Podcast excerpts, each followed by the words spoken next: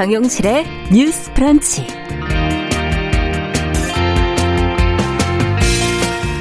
안녕하십니까. 정용실입니다.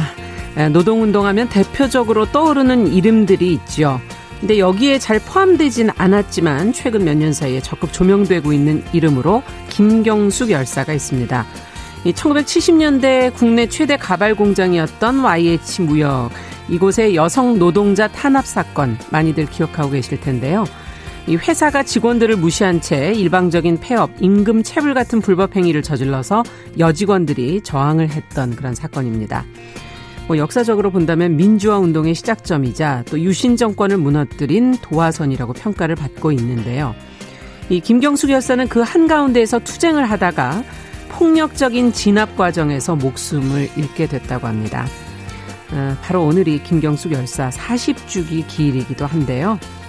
이 노동운동 그리고 운동가 이야기를 하다 보니까 어제 보도된 뉴스가 하나 떠오르네요. 이 노조 와해를 시도한 대기업 임직원들이 2심에서 대부분 유죄 판결을 받았다 하는 내용입니다.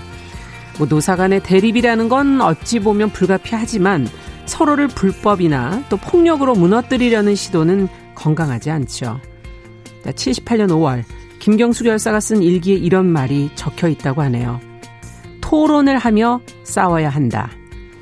자, 8월 11일 화요일 정유실의 뉴스 브런치 시작하겠습니다.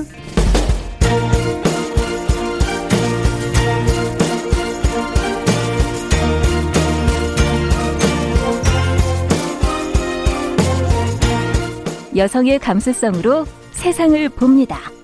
KBS 일라디오 정용실의 뉴스 브런치 여러분의 의견을 기다립니다.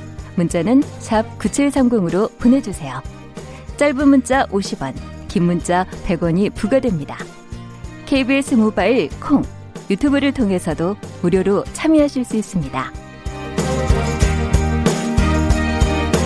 네, 정신 뉴스 브런치는 항상 여러분들과 함께 프로그램 만들어가고 있습니다. 오늘도 많은 분들이 유튜브로 들어오셨어요.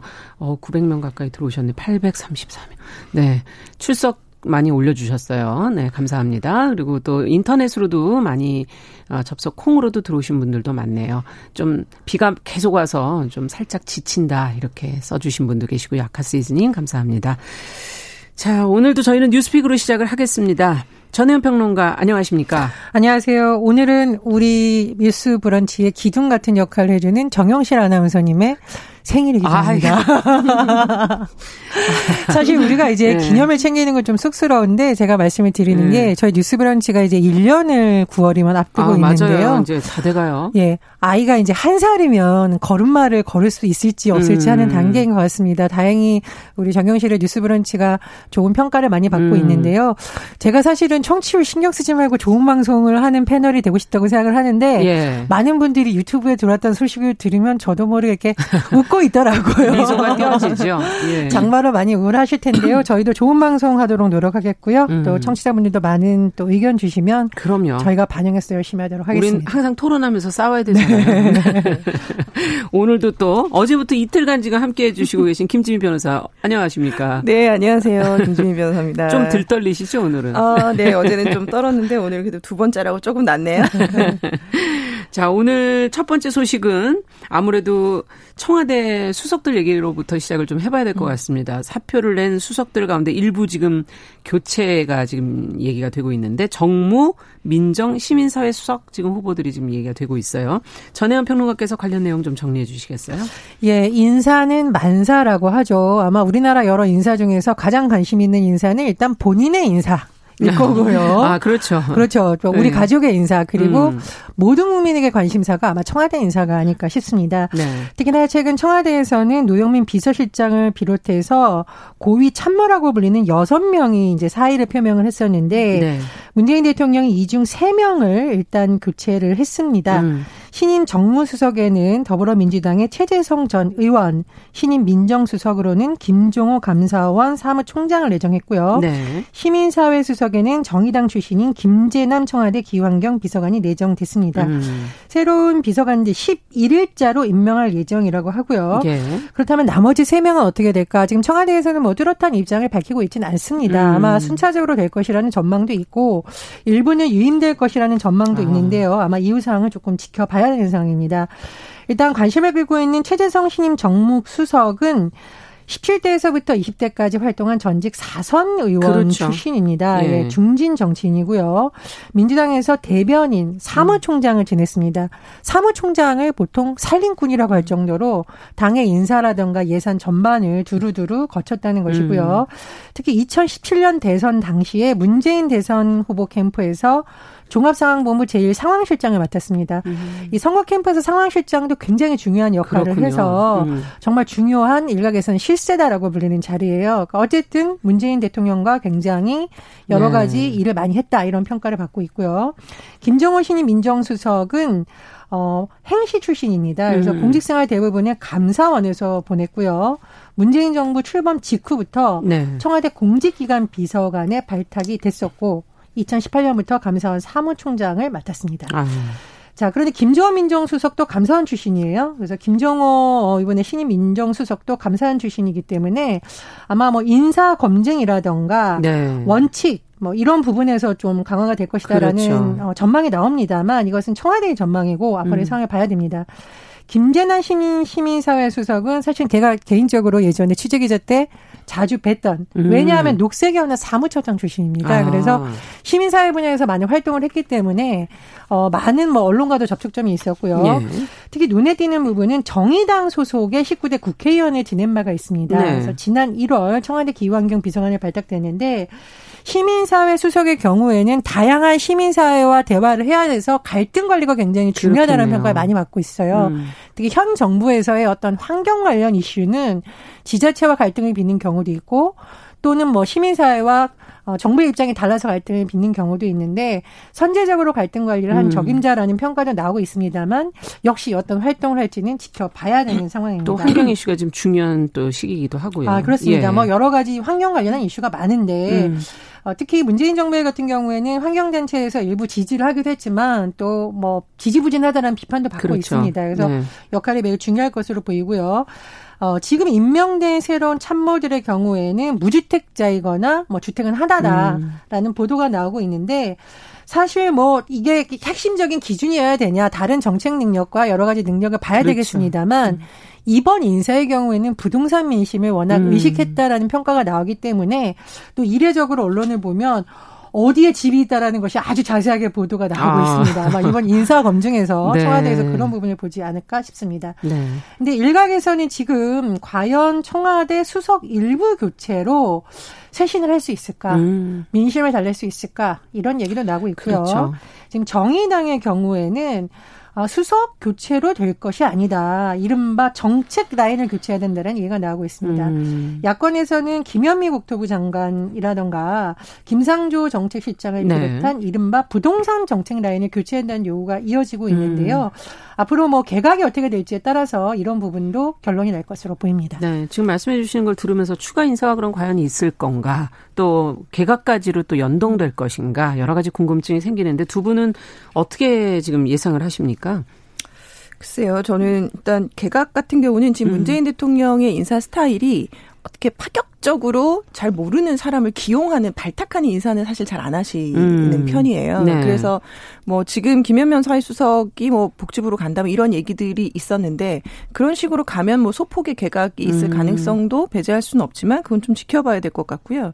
제가 어제 잠깐 민정수석 네. 얘기를 잠깐 드렸고 제가 검찰 출신 안 된다 이런 음. 얘기를 드려서 저는 사실 어제 어 근데 하마평에 오르는 사람들은 다 이제 검찰 출신이었었잖아요. 네. 그래서 그런 얘기들이 들려서 좀 예의 주시를 하고 있었는데 지금 민정수석 자리가 사실은 그 이명박 박근혜 정부 때는 모두가 다 검찰 네. 출신이었고 네. 지금 노무현 정부 참여 정부 때도 그렇고 지금 문재인 대통령도 그렇고 검찰과 이 그 민정수석을 분리하겠다라는 게 어떻게 음. 보면 어, 약간 신념 같은 그렇게 드러나고 있어서 근데 지금 검찰과의 관계도 그렇고 원래 민정수석의 업무 자체가 검찰 법무부 장관 대통령 이렇게 요 사이에 있는 음. 역할을 해야 되는 게 때문에 예. 검찰 출신 그래서 이제 검찰 출신 인사들을 많이 기용을 했던 거라서 음. 어떻게 될까 조금 보고 있었는데 어, 또 다시 이제 감사원 출신으로 그 발탁을 하셨잖아요. 네. 그래서 이게 장단점도 있을 것 같아요. 그러니까 뭐 무조건 검찰 출신 안 된다가 아니라 음. 검찰 출신을 기용했을 때 문제점이 있었기 때문에 이제 되도록이면 지양했으면 좋겠다 였던 건데 이제 그만큼 또 장점이 있기 때문에 그런 사람들을 중용했던 음. 거라서 또 다시 한번 감사원 출신을 중용했을 때에 어떻게 될 것인가 한번 지켜보는 것 음. 이게 좀 포인트가 될 것 같고 저는 네. 예, 민정수석 의 역할에 대해서 조금 더 관심을 가지고 지켜봐야 된다 네. 말씀드리고 싶어요. 예, 감사원 출신이 된다면 또 어떤 점이 장단점이 있을까요? 그러니까 감사원 출신이고 이분이 또 공직기강 비서관을 했기 때문에 그렇죠. 공직이나 뭐 어떤 사회기관 관련 업무는 이제 완전 전문가시겠죠. 음. 근데 말씀드린 것처럼 법률 문제 그다음에 음. 그 5대 사정기관을 관할하는 그 직이잖아요. 네. 경, 검찰, 경찰, 뭐 국정원, 국세청, 감사원 이렇게 다 들어가는 건데 감사원에야 전문성이 있겠지만 나머지 경찰, 검찰 관련 부분 그리고 지금 음. 이 정부의 권력기관 개혁을 민정수석실에서 컨트롤하고 있기 때문에 네. 그런 부분에 있어서는 전문성이 조금 떨어지지 않을까 하는 우려도 사실 있죠. 음.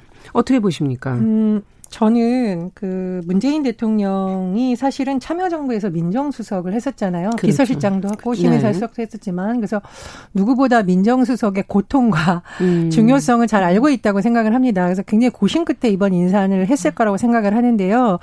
좀 분위기를 조금 너무 무거워서 가볍게 하자 보면은 문재인 대통령이 민정수석 할때 이빨이 10개나 빠졌습니다. 그렇죠. 음. 그것도 1년 만에. 예. 그만큼 고통스럽고 음. 막중하고 어려운 자리라고 해요. 그리고 음. 제가 이제 참여정부 출신, 청와대 행정관 출신이라던가 고위직 출신하고 취재기자 때 물어보면 어, 민재인 민정수석, 아직도 수석님, 왕수석님이라고 음. 굉장히 어려워했어요. 그러니까 음. 사교적 성격은 아니었다. 음. 대신 많은 사람들이 그 사람의 대쪽 같은 면, 선비 같은 면을 약간 두려워하는 면도 있었기 때문에 어떻게 보면 민정수석은 뭐 사교적이라든가 소통이라든가 이런 분야보다는 원칙을 잡고 네. 기강을 받아 세우는 역할을 해야 됩니다. 그래서 저는 음. 뭐 권력기관 개혁도 굉장히 중요한데 늘 강조하듯이 문재인 정부 하반기에 있어서 청와대와 여권의 고위층부터 그렇죠. 이른바 부패나 비리 연루에 휩쓸리지 않도록 음. 민정수석실에서 굉장히 일을 꼼꼼하게 해야 된다라고 생각을 네. 하고 두 번째로 이게 법적인 뭔가 무관하게 최근에 여권의 고위 인사들이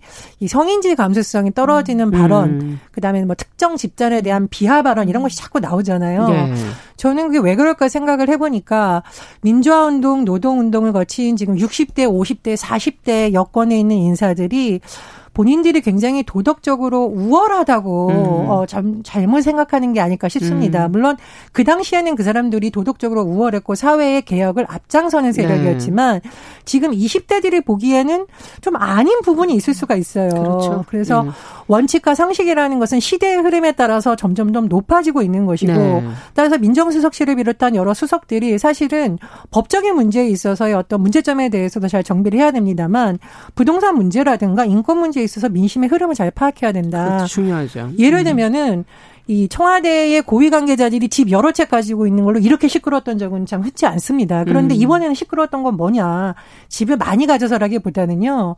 서민 편에서 주택 문제 해결하겠다고 1주택 약속했는데 안 지켰기 때문에 그런 겁니다. 네. 그러니까 과거에 비해서 국민들은 청와대 고위 관계자들이 한 약속이라던가 음. 실천 노력을 매우 어, 엄중히 보고 있기 때문에 그런 부분에 있어서 이제 수석들부터 좀 민심을 빨리 읽고 인권교육이나 성인지 감사 교육 저는 꼭좀 받으라고 하고 음, 싶습니다. 그러네요. 어, 왜냐하면 저도 음. 심지어 법적으로 잘 모르는 부분이 있어요. 그래서 저도 계속 교육을 보고 음. 또 시민사회분들의 얘기를 듣고 여성계 얘기를 듣는 경우가 많습니다. 그래서 그런 부분에 노력이 좀 많이 필요하다고 보고요.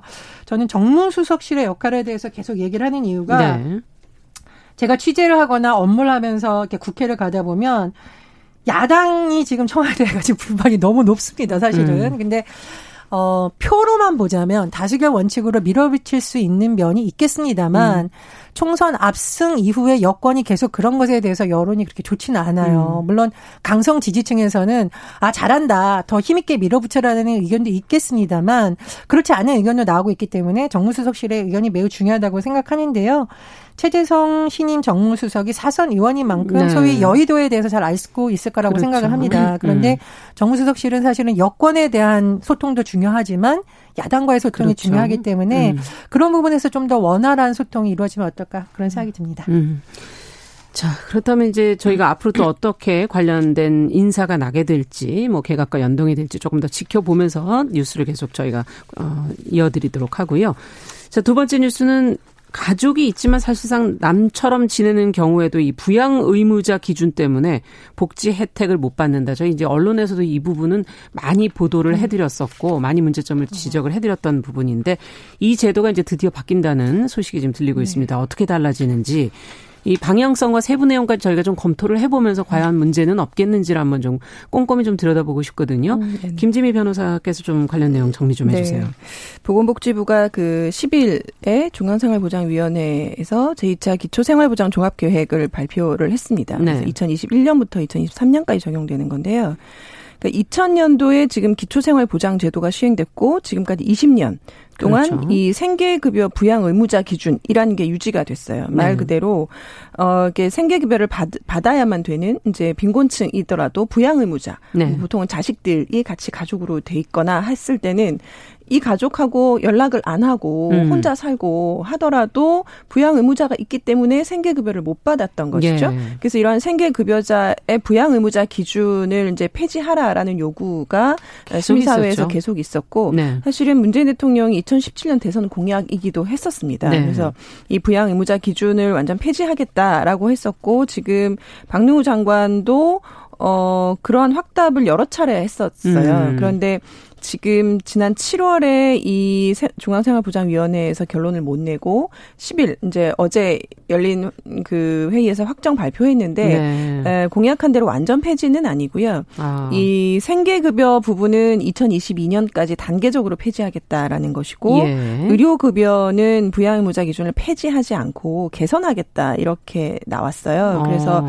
음, 이게 공약이랑 좀 다른 거 아니냐라는 말도 있고 시민사회에서는 좀 음. 비판하는 목소리 목소리도 있는데 구체적인 내용은 이 부양 의무자 기준으로 봤을 때 뭐, 그, 그니까, 부양 의무자가 기존에는 있으면 무조건 안 됐었던. 그렇죠. 그래서 그, 그런 사람들이 2018년 기준으로 73만 명이라는 73만 거예요. 그래서 명. 이게 대표적으로 복지 사각지대다라는 음. 비판을 받았었는데, 어, 그 부양 의무자의 기준, 그러니까 부양 의무자의 재산을 기준으로 뭐 1억이나 연소득 1억 혹은 부동산 9억을 초과한 부양 의무자는 음. 기존대로 가지만 음. 이제 그렇지 않을 때는 부양 의무자가 있더라도 이제 생계급여를 어, 음. 어, 지급하겠다라는 거고요. 그렇게 네. 됐을 때는 약 한 18만 가구 26만 명 정도가 네, 추가로 생계급여를 받을 수 있게 18만 되는 18만 가구 26만 명 정도가 네. 추가로 혜택을 받을 수 있게 되는 것 같습니다. 네.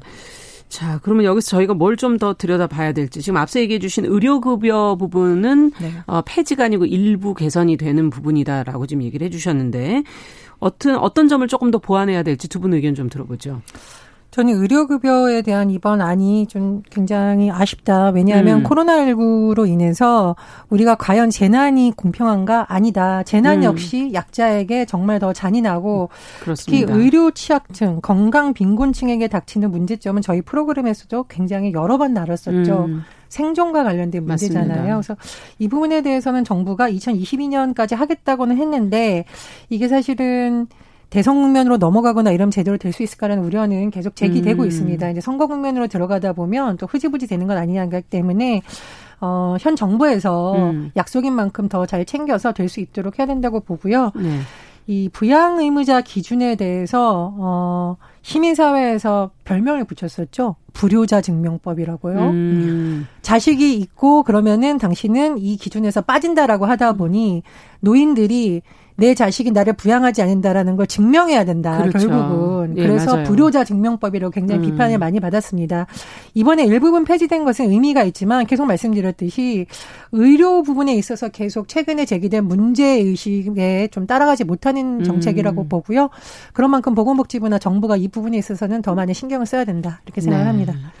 어떻게 보십니까? 그 지금 음. 이 부양에 대한 인식 자체가 우리 사회가 최근 한 10년간 급격히 변화한 게 사실은 있어요. 그렇죠. 그래서 2002년도에는 그, 그 여론조사 결과를 보면 부모를 부양할 책임이 가족에게 있다라는 응답이 70%가 넘었거든요. 아, 2002년에. 예, 네, 근데 2018년도에는 26.7% 정도밖에는 되지 않았고요. 확연히 줄었네요. 그렇죠. 70에서 26이면. 네. 네. 그 사회에 책임이 있다라는 응답이 19.7에서 54%로 54%로 늘었습니다. 네.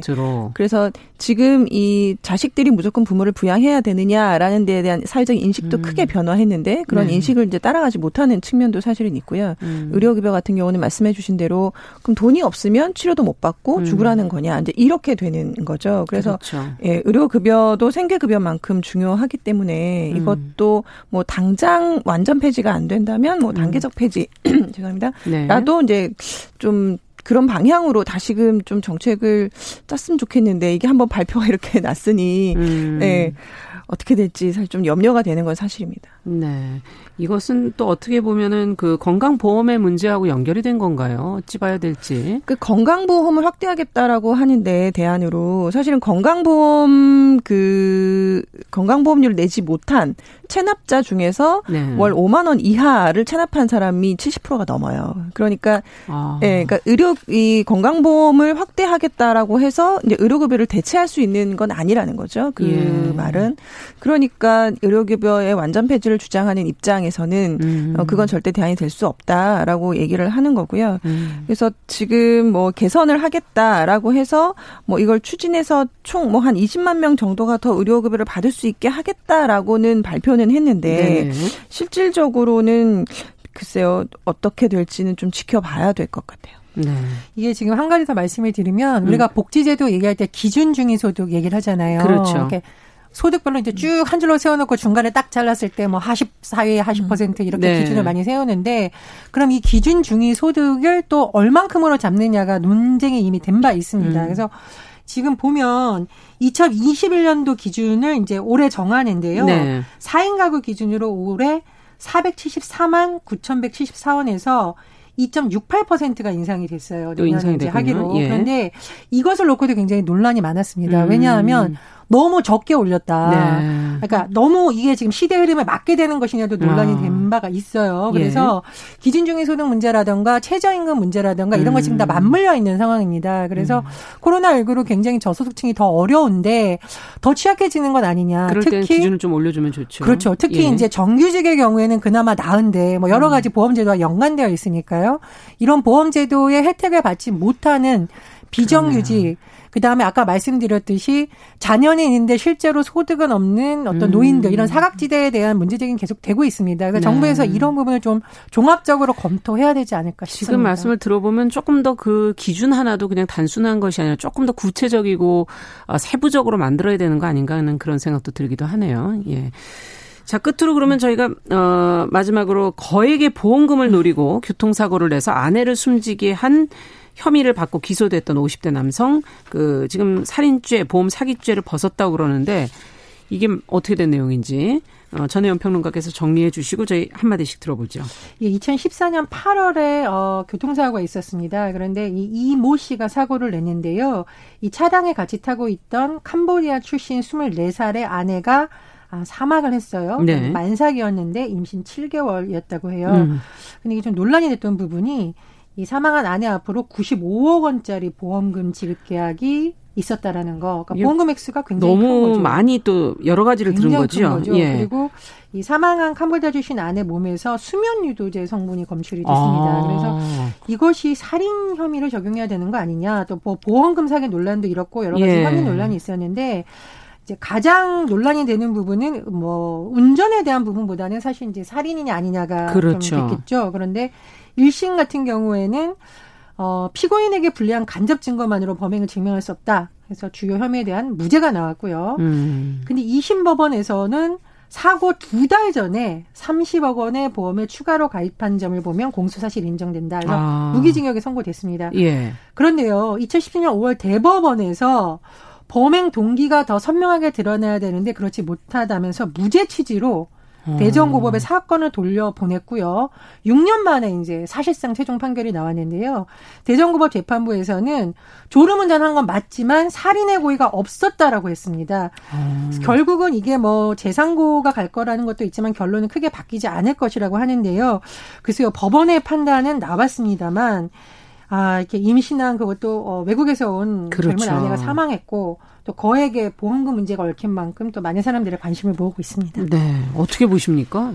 아, 너무 어제 이 기사 보고 화를 화가 많이 났을 것 같아요. 여성분들 예. 입장에서는. 예. 그러니까 이게 검찰이 살인으로 기소를 한 데는 그만한 이유가 있는 거죠. 예. 지금 말씀하신 것처럼 임신했는데 수면 요조대 성분이 검출됐다. 사실 그럴 수는 없는 없죠. 거잖아요. 그걸 자진해서 먹을 리는 사실은 없죠. 없는 거죠. 그리고 이제 피해자가 죽었기 때문에 어떻게 그 성분이 체내에 남아 있었는지를 규명을 할 수가 없는 거고요. 음. 그리고 이제 임신해 보신 분들은 다들 아시겠지만 임신했는데 조수석에 앉지 않죠. 뒤에 앉죠. 뒤에 앉죠 보통은. 예. 근데 조수석에 앉았고 이제 배가 불렀기 때문에 안전벨트도 하지 않고 있었다라는 거잖아요. 안전벨트. 네. 그리고 조수석 음. 쪽이 화물차 밑으로 깔려 들어가서 안에는 즉사하고 이 운전자는 이제 살아나 네. 사건이고 좀 이상하죠. 그리고 어 마지막으로 거액의 보험금이 있었고 예. 그리고 이게 사고 난 이후에 이 그 가해자 남편이 화장장을 뭐 몇 시간 만에 예약을 하고 음. 캄보디아에 있는 이 피해 여성의 이제 친정 식구들이 유족들이 갈 테니까 기다려 달라라고 했는데 서둘러 화장을 한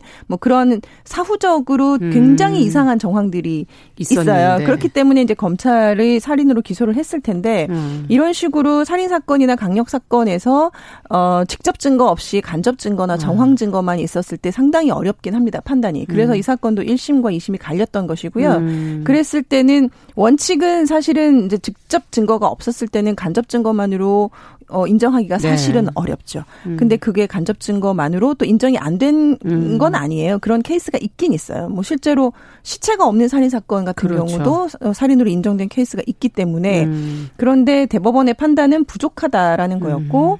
뭐 대법원의 판단대로 갈 가능성이 지금은 높기 높다. 때문에 아마 이 판결대로 확정될 가능성이 굉장히 많은데 음. 쉽게 납득하기는 좀 어렵죠. 예. 음. 그 전태일 열사가 나에게 대학생 친구가 있다면이라고 음. 했잖아요. 나의 억울한 사연을 들어줄 사람이 있다면 어땠을까라는 말이 사실은 많은 외국인 여성들, 네. 특히 어린 나이에 우리나라에 결혼을 한 국제 결혼을 한 여성들의 사례를 보면서 제가 현장에서 많이 굉장히 느꼈던 음. 부분입니다. 그래서 어떤 분이 저한테 어, 자기가 만났던 한국인 중에 가장 힘센 사람이 기자인 것 같아서 제 명함을 꼭 가지고 있겠다는 음. 분들이 있었는데 다행인지 불행인지 아직 음. 연락이 없습니다만 또 다른 관점에서 보자. 보자면은 이분이 만약에 굉장히 우리나라의 유명 인사의 딸이었다면 어땠을까라는 음. 생각이 들어서 굉장히 안타깝습니다. 물론 이제 판결이 난 사건이나 조심스럽습니다만 그렇죠. 만약에 음. 한국어도 굉장히 잘하고 주변에 맞아요. 친구들이 있었다면 초기부터 이렇게 처리가 그렇죠. 됐을까라는 좀 음. 안타까움이 있습니다. 그래서 우리나라에 국제 결혼을 하고 있고 아직 우리나라의 문화 익숙하지 않은 많은 외국인 여성들 다문화 네. 가족의 권리에 대해서 좀 생각을 해보게 됐습니다. 네, 그러네요. 자, 정영실의 뉴스브런치 오늘 뉴스픽 전혜연 평론가 김지미 변호사 두 분과 함께했습니다. 말씀 잘 들었습니다. 감사합니다. 네, 감사합니다. 자, 어, 듣고 계신 지금 시각 10시 33분 향해 가고 있고요. 이제 라디오 재난정보센터 연결해서 뉴스 듣고 오겠습니다.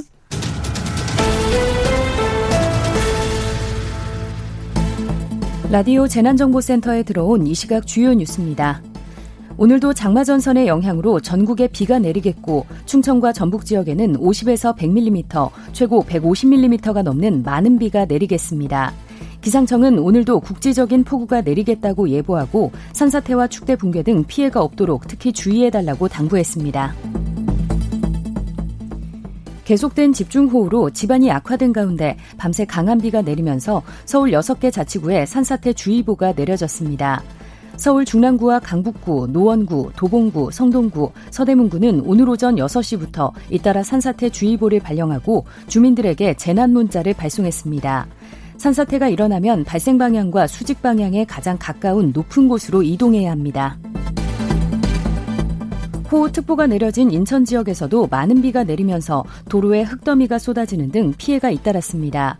오늘 새벽 5시쯤 인천시 서구 수도권 제2순환고속도로 인천에서 김포 구간 남청라 나들목 인근에서 흙더미가 도로 위로 쏟아졌습니다. 또 흙더미가 인근에 있던 고속도로 관리회사 소속 순찰차로도 쏟아지면서 차량에 탔던 순찰 요원 2명이 다쳐 인근 병원으로 옮겨졌습니다. 오늘 오전 4시 경기도 포천시 영평교에 홍수주의보가 발령됐습니다. 홍수주의보가 내려진 파주시 비룡대교는 여전히 수위가 높게 나타나면서 특보가 그대로 유지되고 있습니다. 서울 청계천 근처에서 산책하던 중 급류에 휩쓸려 고립된 남성이 소방당국에 구조됐습니다. 서울 성동소방서는 오늘 새벽 1시 반쯤 서울 성동구 하왕십리동 성북천교 인근에서 60대 남성 A씨를 구조했다고 밝혔습니다. 섬진강 구례군 지점의 수위가 계속 하강하고 있어 지난 9일에 발령한 섬진강 인근 구례군 지역의 홍수주의보가 해제됐습니다. 지금까지 라디오 재난정보센터 조진주였습니다. 네, 이번에는 교통 상황도 좀 점검을 해보도록 하겠습니다. 교통정보센터 연결합니다. 김한나 리포터. 네, 오늘 오전 9시 기준 잠수교 수위가 7.82m로 여전히 통제되고 있고요. 개화 육관문도 이용하실 수 없습니다. 또 올림픽대로 노들로 연결된 여의 하류나들목 진출입로도 통제되고 있고 양재천로 우면교에서 영동 1교 구간도 양방면으로 막혀 있습니다. 이어서 고속도로 살펴보겠습니다. 앞서 전해드렸듯이 오늘 새벽 인천에서 밤새 내린 폭우로 수도권 제2순환고속도로 중 원창 지하차도 입구에 우측 절개지 두 곳이 무너져 내렸습니다. 있습니다. 김포 방면으로 차량 통행이 전면 중단되고 있고요. 북항터널 역시 차단됐습니다. 또 전남 곡성에도 연일 많은 비가 내리면서 호남고속도로 일부 구간이 통제됐는데요. 천안 방면으로 석곡나들목에서 곡성까지 통제됐고 미리 석곡나들목부터 27번 국도로 우회하시기 바랍니다. 또 남해고속도로 순천 분기점에서 천안과 광주 방향으로 이동하시는 분들은 남원 분기점을 통해 광주 대구 고속도로 우회, 우회하시는 게 좋겠습니다. KBS 교통정보 정보센터였습니다.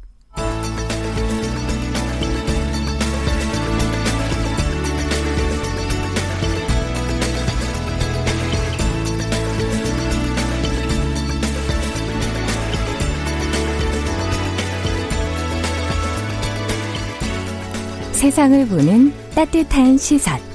KBS 일라디오 정용실의 뉴스 브런치. 매일 아침 10시 5분 여러분과 함께합니다.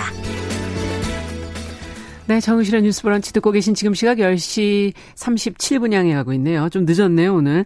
어, 시시한가 바로 열도록 하겠습니다. 네. 오늘도 신민아 시인 자리해 주셨어요. 어서 반갑습니다. 오세요. 네. 네. 어떤 뉴스 가져오셨어요? 오늘은 왠지 칭찬하고 싶은 뉴스 어머와 시를 한 편 가져왔지요. 네. 예. 요새 AI 그러니까 인공지능이 음. 우리 생활에 접목되면서 굉장히 편리해지기도 했는데요. 네. 근데 얼마 전에 인공지능 스피커 덕분에 목숨을 구한 82 82세 어르신의 사연이 여러 매체를 통해서 보도됐습니다. AI 스피커 때문에? 예. 어, 경남 의령군에 혼자 사시는 어르신인데요. 음. 새벽부터 고열과 답답함을 느끼다가 아침 7시 반경에 우리가 누구누구야 이렇게 아리야 이렇게 음, 부르잖아요. 음, 음, 네. 아리야 살려줘 이렇게 한마디를 외쳤대요. 그랬더니 어. AI 스피커가 바로 면센터와 보안업체 그리고 통신사로 긴급 문자를 보냈다고 합니다. 어. 이후로 그 보안업체에서 전화가 오고 또 119 구급대원이 출동해서 어르신은 병원에서 잘 치료받으시고 건강하게 일상으로 돌아오셨다고 야. 하네요. 그러니까 이렇게 어르신 댁에 이런 AI 스피커가 있었던 게 그러니까 지자체 사업인데요. 음. 인공지능 통합 돌봄 서비스 때문이라고 아. 합니다. 이 스피커를 통해서 치매 예방 서비스, 도 이용할 수 있고요. 네. 그리고 코로나 19 대응을 위한 생활 안전 수칙 이런 것도 이렇게 수시로 메시지를 전달해주기도 하나 봐요. 네. 그래서 또 오늘처럼 이렇게 오늘 얘기한 그 응급 상황 이렇게 비도 많이 오고 이럴 때 그 도움을 요청하면 24시간 음. 돌봄 서비스도 받을 수 있다고 해요. 그렇군요. 그래서 이 스피커를 보급할 때 지자체가 가장 신경 쓴 부분이 누구누구야 도와줘 이렇게 부르잖아요. 아, 이름을 이름 부르잖아요. 그 용실아. 도와줘 요, 이렇게 네, 하듯이 맞아요. 네, 제가 도와드려야 되는 뭘 도와드려야 되나. 아무튼 부르면 나오 나와 주셔야 돼요. 예, 네. 그래서 이게 네. 이렇게 복지 서비스에 활용됐다고 하니까 음. 아 요새 굉장히 AI가 유용하다 싶었어요. 이럴 때는 정말 필요하네요. 네, 이런 것들이 굉장히 필요하죠. 예. 이게 그리고 바로 알아서 앞서 얘기해 주신 대로 네. 필요한 곳에 연락을 바로 바로 취해주니까 예. 바로 오니까 어, 응급 상황을 아주 제대로 잘 넘기신 맞습니다. 것 같은데 이거는 뭐 노인들이 아니시라도 네. 어, 사실은 주변에 좀 있으면 좋겠다 이런 생각이 드는데 혹시 네. 이런 거 한번 사용해 보신 적은 있으세요? 저는 주로 이렇게 내비게이션 그 차로 운전할 때 목적지에 갈 때 그러기도 하고요. 아. 보통 휴대전화에 음성 명령 서비스 있잖아요. 근데 말귀를 너무 못 알아들어서 사실 저는 그 명령 기능을 꺼놓고 있기는 하거든요. 네. 뭐라고 말로 막 하시는 분들 예, 계시던데. 그래서 뭐 누구 제가 찾아줘? 쓰는 건 뭐 예를 들어 용실아 했을 음. 때뭐 그래서 아까 한번 테스트를 해봤어요. 어, 해보니까 그 용실아 음. 약간 엉뚱한 질문을 할 때도 써먹거든요. 어. 장난감처럼 또 다른 어. 용도로 그래서 걔가 일부러 대답 못하는 걸 물어보시는 거죠? 예. 그래서 일부러 어떤 엉뚱한 대답하게 있는지 그래서 그냥 이름으로 하겠습니다. 그럼 어. 용실아 어. 인생이 어. 뭘까 이렇게 물어봤어요. 그런 거 왜 나한테 물어 안 그래요? 그랬더니 어 비슷하시네요. 저 같은 무생물에게 이런 질문을 하시다니 어. 좀 특이하시네요. 이렇게 선을 긋더라고요. 그래서 아 AI한테도 약간 어, 선금을 네. 당했구나 이렇게 생각을 했어요. 야, 근데 대답이 나름 합리적인데요. 그죠? 네, 네. 저한테 왜 그런 질문 하시는 좀 네, 특이하신 좀 이성적인 답변이어서 저도 놀랐습니다. 아, 그렇군요. 네. 자, 근데 이게 참 지자체에서 이런 서비스를 돌봄 서비스를 해놨다는 네. 거는 참 좋은 것 같고 1인 가구 혼자 사는 가구들이 지금 늘고 있는데 어쩌면 이런 게 필수품이 되지 않을까? 그랬으면 좋겠어요. 네. 요새 그 몸이 불편하신 분이랑 이렇게 혼자 음. 사시는 분들 그리고 요새 비 많이 와서 맞아요. 이런 응급 상황에서 사실 뭐랄까 이렇게 휴대전화 찾는 것도 힘든 상황이 맞아요. 있을 수도 있잖아요. 맞아요. 근데 이렇게 말만 하면 되니까. 음. 그러니까 그리고 또 요즘 같은 때는 이렇게 대면을 직접 하지 않아도 감염병 음. 뭐 예방 수칙이라든지 이런 걸 음. 전달해주고 안내해주니까 굉장히 예. 유용한 것 같습니다. 그러네요. 예. 처음에는 이게 뭐냐 이러시던 네. 어르신들이 예. 이제 이런 걸 이렇게 사용하실 수 있다고 하니까 참 놀랍고 예. 또 짧은 대화를 이렇게 좀 하시는 경우도 있다 그러대요. 예, 뭐 조명 좀 켜줘 하면 조명도 켜주고. 날씨는 어떻게 되냐? 예, 뭐 이런 것도 노래 좀 틀어줘. 아, 노래 좀 틀어줘. 틀어주고 이런 네. 정도의 기능이 있는 것 같아요. 이거 이런 얘기 듣다 보면 영화 웬 남자분이 그 예, 호아킨 피닉스 그 영화. 기, 여, 여성 기계한테. 예, 그녀라는 빠져가지고. 영화였죠. 음. 허라는 영화였는데, 그러니까 인공지능 AI인 그 사만다한테 음. 사랑을 느끼고 또 굉장히 이제 상처까지 회복하는 그 과정을 음, 가능, 가능할 것 같아요. 배경은 근데 최첨단인데 그 음. 안에 있는 감성은 좀 아날로그적이라는 생각을 했어요. 그러니까 어떤 면에서 애정의 대상이 꼭 인간일 필요는 그렇죠. 없죠. 왜냐하면 음. 어떻게 보면 사물은 감정이 없는데 음. 인간들이 자신이 외로우니까 그 감정을 투사할 대상을 찾는 거고. 그렇죠. 어떻게 보면 그만큼 인생이 고되기도 하고 음. 또 정서적으로 마음 뚫 자리가 필요하니까 그렇게 약간 씁쓸한 얘기기도 합니다만. 그렇죠. 예, 그렇게 정서적으로 기대는 면도 있는 것 같아요. 음. 예. 참 AI가 이제 우리 생활 속으로 가까이 왔구나. 네. 정서적인 면에서도 좀 도움이 된다면 좋겠다. 네. 이런 그렇습니다. 생각도 들기도 하네요. 네. 자, 그럼 어떤 시를 같이 한번 읽어볼까요? 오늘은 좀 시간이 없으니까 서설을 짧게 음. 각설하고 시부터 읽어볼까요? 음. 어, 좋은 시인의 시 언젠가는 이라는 시입니다. 네. 우리가 낭독을 먼저 듣고 해설을 한번 짚어보지요. 네. 예.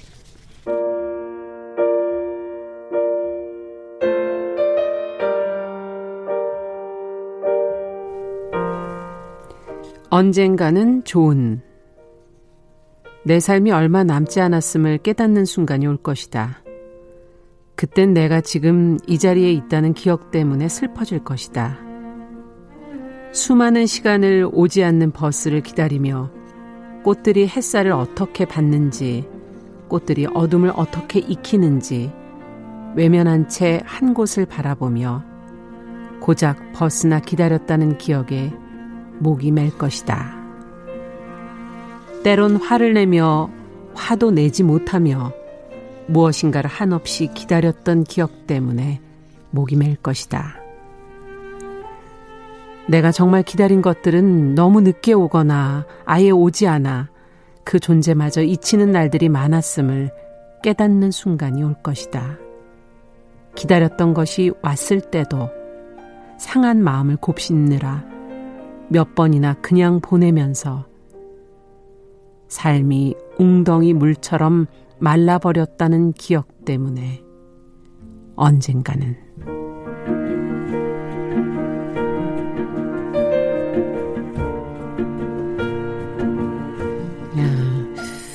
우리가 맨날 이러고 사는 거군요. 살짝 쓸쓸한 느낌도 그러네요. 드시죠.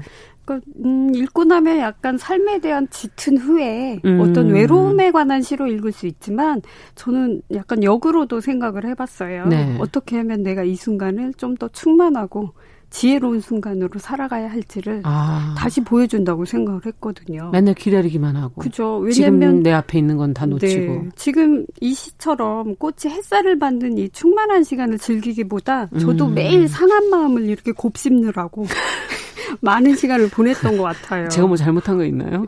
버스는 언제 오지 이러면서 그러니까 이게 굉장히 네. 스스로 만든 마음의 감옥 같다는 생각을 했습니다. 맞아요. 예. 네.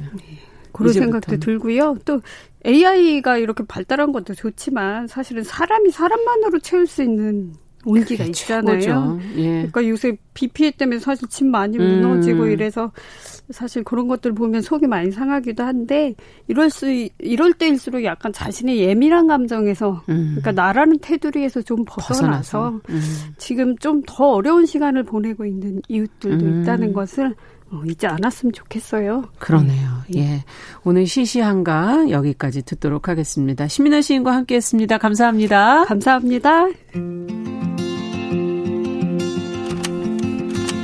우리는 만났다. 월요일부터 금요일까지 오전 10시 5분엔 뭘 해요?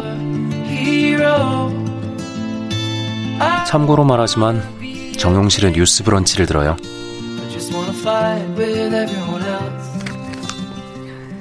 네, 정유실의 뉴스 브런치 듣고 계신 지금 시각 10시 46분입니다. 제가 막 종이를 막 넘기고 있었는데 막 바로 들어왔네요. 어서 오십시오. 환경하자 생존하자 그린피스 서울사무소 김지석 전문위원과 함께합니다. 감사합니다. 네, 어서 오세요. 자, 우리가 지난 시간에도 어, 이 피해, 비 피해에 대한 이야기를 좀 했어요. 기후 변화의 문제다. 요즘에는 그런 얘기들이 많이 나오고 있어요. 네, 이제는 이미. 뭐 예, 그게 원래 맞는 얘기인데 여태 인정 안 하다가 올해부터 좀 인정하기 시작하는 것 같죠? 음, 네, 그 이제 그런 순간이 어느 모든 네. 사회에 한번 오는데 이제 음. 우리나라가 이번에 왔는데 사실은 뭐 2018년도에 폭염이 굉장히 심했을 때도 사실 왔어야 되는데 좀 예, 약간 예의가 있었는데 이게 뭔가 새로운 걸 받아들이는데 시간이 좀 걸린 거죠. 네. 예. 올해는 우리 우리뿐만 아니라 지금 뭐 전 세계적으로 기상 이변이 많지 않습니까? 네, 뭐 음. 유럽도 지금 뭐 폭염도 굉장히 많고, 네. 예. 그리고 또 하나는 제가 이제 음. 항상 제가 좀 이제 앞에서 이제 좀 재밌고 훈훈한 얘기 네. 나오다가 제가 들어와서 칙칙한 얘기로 마무리하는 게 저도 아니에요, 좀 부담인데. 이게 현실이에요. 아, 그럼요. 이게 굉장히 중요합니다. 중요한 제가 얘기입니다. 네, 생존하자 계속 얘기를 했었잖아요. 맞아요. 지금 뭐 남부지방에 죄송합니다. 그 네. 폭염 아 저기 사실 제주도는 폭염이고요. 네. 열대야가 지금 거의 2주째 이어지고 있고. 지금 태풍 또 왔다 갔고. 예, 뭐 태풍 음. 피해는 뭐 다행히 크지는 음. 않았는데 사실 뭐, 뭐 화개장터니 뭐 이렇게 뭐 소, 소떼들이 또뭐 내틀리다가 뭐 지붕에 올라가기도 하고 뭐 산사에 가기도 하고. 맞아요. 그리고 제가 어 주말에 그 충 남 공주에 있는 저기 어머니 댁에 다녀왔는데 어. 뭐 과일 같은 게 맛있는 게 하나도 없고 그러니까 어. 뭐 이게 햇빛을 받아야 이제 뭐 근데 뭐 너무 오랫동안 계속 비가 오고 어. 뭐 그나마 수확을 해도 사실은 이제 맛이 별로 없으니까 이제 아 팔아줘야 되는데 하는데 또 이제 손이 가지 않고 예 그래서 어 우리나라가 이제 산업 국가다 보니 뭐 농민분들의 이 생산하시는 거에 대한 뭐 GDP 이런 건 높지는 않지만 음. 사실은 우리가 이제 식탁에 올라오는 가장 중요한 거를 만드시는 그럼요. 분들이 지금 뭐 망연자실 하신 분들도 꽤 많으실 거고 그래서 음. 그리고 뭐 여름이면 약간 옥수수 같은 거에다 쪄서 이렇게, 이렇게 먹는 게 이게 좀 아유, 즐거움인데 그렇죠. 옥수수도 맛이 없더라고요. 이게 햇빛을 워낙 못 받아가지고. 아이고 어떡하나 올해는 진짜 농사 때문에 이 가을 겨울이 고민이네요. 예, 이게 네. 그래서 근데 이게 지금 2020년 현실인데 앞으로 더 심해지는 건 어쩔 수가 없고요. 기후 변화가. 예, 왜냐하면 음. 지금 있는 현상은 한 15년 전에 이제 했던 것이 결과 약간 시간차를 두고 온 거기 때문에 예. 사실 지금까지 한 거는 또 이제 한 시간차를 두고 또 올 거라서. 그러면 지금 당장 이 순간부터라도 사실은 노력하지 않으면 안 되는 거잖아요. 네, 그렇죠. 이제 그 제가 그 해결책이 도대체 뭐냐?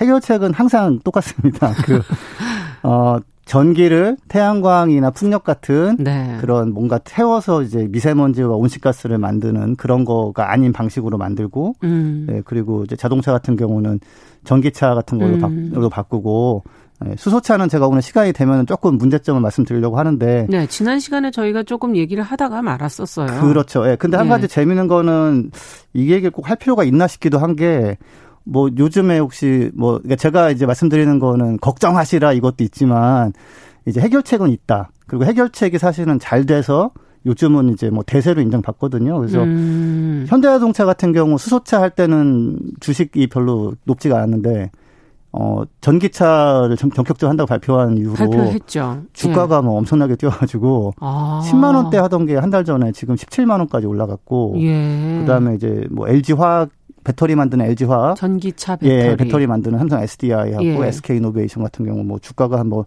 뭐 몇십 프로씩 뛰어서 네. 예, 관련해서 그러니까 제 코너를 듣고 아 이쪽이 정말 좋구나 하고서 혹시 투자하신 분들이 있다면 지금 좀 지금 이게 주식 방송이 아닌데요, 저희가? 아니요, 뭐 근데 이게 제가 그러니까 뭐 문제점은 항상 말씀드리고 하지만 네. 그러니까 제가 이제 이게 이제 예전 같으면은 해결책을 얘기하면은 뭐 그런 회사도 없고 그런 근데 그런 회사들이 또 잘 돼야지 또 계속 그렇죠. 예. 예. 근데 이제는 이제 잘 되는 것도 보여서 그러니까 음. 제가 이제 말씀드리는 정보가 죄책감을 막 불러 일으키는 것보다는 아. 해결책을 만들려고 하는 거고 예. 네, 해결책은 제가 사실 전기차 얘기 많이 했었잖아요. 제가 계속 해주셨어요. 네, 네. 그게 그리고 그것이 국가적으로 어떠한 정책과 지원이 있어야 된다. 네, 그렇죠. 그런 예. 방향성에 대해서 얘기를 해주셨었죠. 예. 근데 제가 한 가지는 제가 얘기했다고 전기차가 잘 된 건 아니고요. 음. 전기차가 대세고 맞는 방향이라서 말씀드렸는데 음. 이제 이게 이제 시장에서 그렇죠. 반응이 나온 거다. 유럽이랑 이런 데는 뭐 2030년부터는 이제 다른 그런 화, 화, 뭐 화석 연료 이런 거로는 안 한다. 그런 차는 안 한다 이렇게 네 아예 아예 이제 판매 금지를 들어가고 네. 지금도 이제 의무 판매가 들어가고요. 그러니까요. 근데 이제 오늘은 다시 주식 방송이 아니니까 음. 예어 비 얘기를 좀 돌아와서 네. 사실 지금 홍수가 나니까 이거 뭐 4대강을 뭐 해서 그렇다 안 해서 그렇다. 아. 그다음에 뭐 산사태가 나면 또 태양광 때문에 그렇다 아니다. 뭐 이런 식의 지금 여러 가지 이야기들이 나오고 예, 있어요. 논쟁이 나오고 뭐 정치인이 거기 갔는데 뭐왜 뭐 이렇게 뭐 셔츠가 깨끗하냐. 예. 제대로 공사한 거 맞냐. 뭐 예, 이런 신발이 깨끗하냐. 제가 예. 이제 음 원래 대본에 준비하기도 했고 음. 한번 짚어보고 싶은 영국 같은 경우는 그러면 이런 홍수나 이런 거에 어떻게 대비하고 궁금해요. 했는지 좀 말씀을 네. 드리자면 어 사실 제가 영국 대사관에서 기후변화 팀에서 한 10년 일을 했었는데 음. 그렇게 된 배경이 그 1900, 아, 2000년대 초반에 이제 미래 기후변화 예측을 해보니까 예. 어, 뭐 영국 전역이 홍수에 시달리는 그런 결과가 나온 거예요. 아. 그러니까 2050년, 2080년 정도 되면은 뭐 한번 홍수가 오면은 영국 전체가 피해를 입는. 아. 예, 그래서 그, 그 보고서를. 그런 시뮬레이션을 해보신 아, 거군요. 그렇죠. 예, 그걸 옥스퍼드 대학하고 이제 영국 기상청이 했는데, 예, 참고로 영국 기상청은 역사가 뭐 한 100, 한 50년 정도 넘습니다. 100, 한 80년 음. 정도 됩니다. 예. 되게 옛날부터 이걸 했는데, 어, 그래서 그거를 어, 과학 자문관이 있어요, 영국 정부는. 음. 그러니까 과학적 판단에 따라서 이제 정책을 만드는데,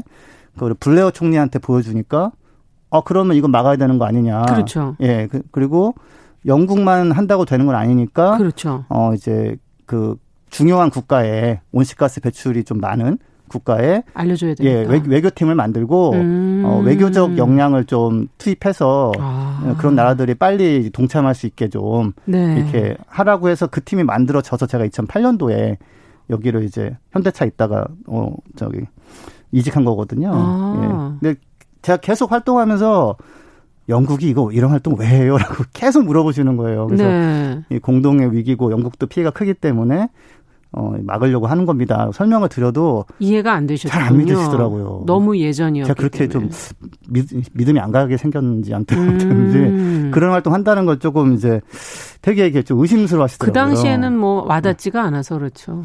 그렇죠. 그때만 해도 뭐 폭염 같은 거 좀 심해지긴 했지만 그거는 그냥 좀 일상적인 거 아니에요? 예, 예. 예. 이게 폭염은 2018년도 그다음에 뭐 홍수는 이제 아마 2020년 계기로 예. 좀 바뀔 것 같은데 어, 예, 그렇게 해서 이제 그래서 영국 같은 경우는 이게 뭐 제가 꼭 뭐 선진국이 잘하니까 우리도 뭐 꼭 그런다기보다는 그냥 제 경험에서 배워오자 이런 말씀이죠. 네, 그렇죠. 그래서 음.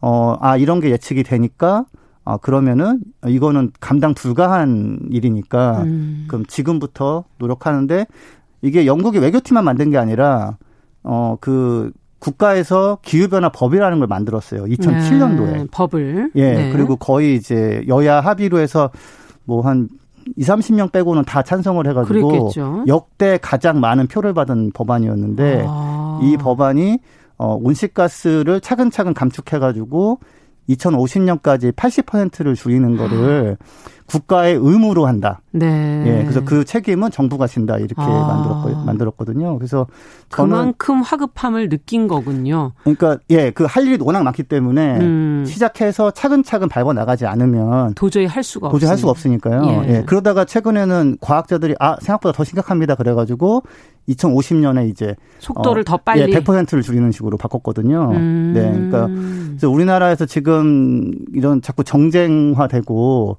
태양광 문제 뭐 이런 식으로 예. 막 가는데 어, 예, 이런 걸 계기로, 아, 이 기후 변화가, 음. 그렇게 얘기하던 거, 막연하게 생각했던 게 이렇게 심각하구나.